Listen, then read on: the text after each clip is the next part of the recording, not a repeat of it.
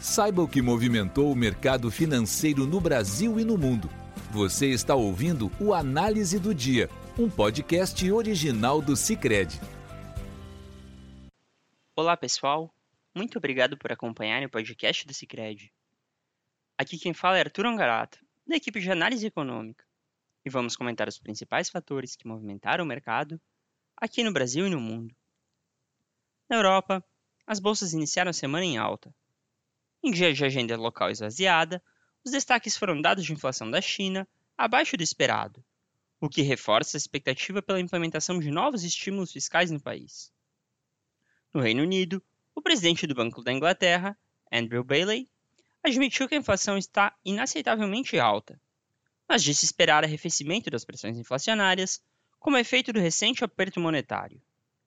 Bailey destacou que, de acordo com suas previsões, a inflação cairá acentuadamente ao longo dos próximos meses, com arrefecimento dos preços de energia e de alimentos, em função dos preços mais baixos das commodities. Neste contexto, o índice europeu Stock 600 subiu 0,17%. Em Londres, o FTSE 100 ganhou 0,23%, enquanto em Frankfurt o DAX avançou 0,45%. Por fim, em Paris, o CAC cresceu também 0,45%.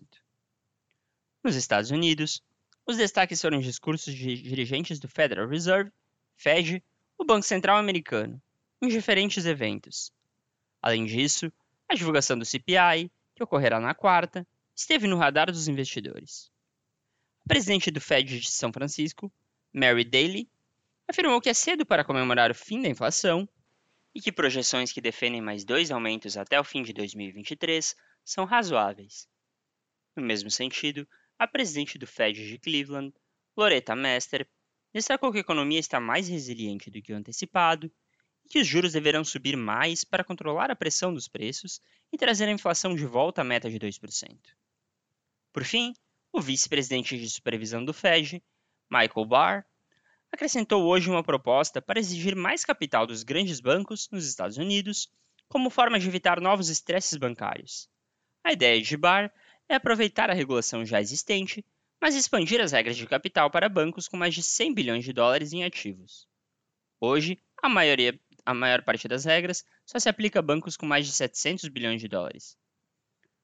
No campo de indicadores, as expectativas de inflação de um ano caíram pelo terceiro mês consecutivo, de 4,1% em maio para 3,8% em junho, segundo pesquisa do Fed de Nova York, na menor leitura desde abril de 2021. Neste contexto, o Dow Jones fechou em alta de 0,63%, o Nasdaq subiu 0,18% e o S&P 500 avançou 0,24%. Os juros de dívida do Tesouro Americano, por sua vez, fecharam em baixa, com os juros da T-Note de 2 anos recuando a 4,86% e os da T-Note de 10 anos a 4,01%. Já o índice DXY que compara o dólar com uma cesta de moedas estrangeiras, fechou com queda de 0,29%.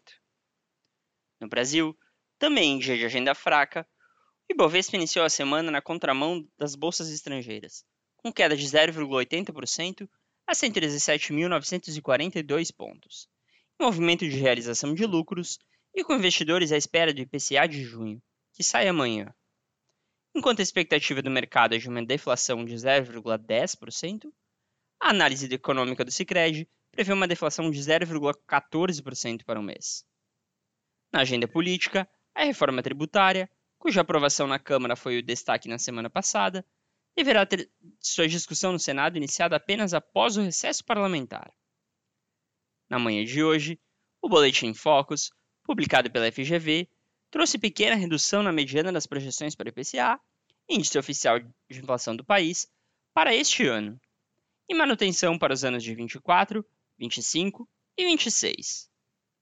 A estabilidade ocorre após grandes quedas vistas nas últimas semanas. Para 2023, a mediana caiu de 4,98% na semana passada para 4,95%, contra 5,42% há um mês. Para 2024, foco atual da política monetária, a mediana das projeções segue em 13,92% contra 4,04% há um mês. Já para 25 e 26, as projeções, a mediana das projeções segue em 3,60% e 3,50%, respectivamente, contra 3,90% e 3,88% ao mês. Para 2024, 2025 e 2026, as medianas das expectativas se encontram acima da meta de 3%, mas abaixo do teto de 4,5%. No câmbio, o dólar avançou 0,34%, cotado a R$ 4,88.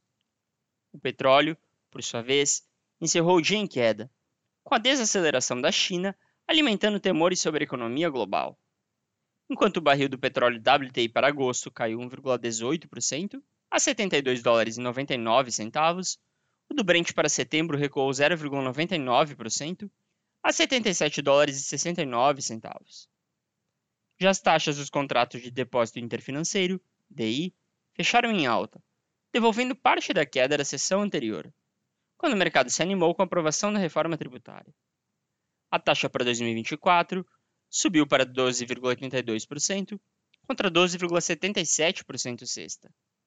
Para 2025, subiu para 10,77% contra 10,68% sexta. E para 2027, subiu para 10,16% contra 10,10% sexta. Com isso, pessoal, encerramos nosso podcast de hoje. Obrigado por estarem nos ouvindo. Esperamos vocês amanhã. Você ouviu o Análise do Dia, um podcast original do Cicred. Até a próxima!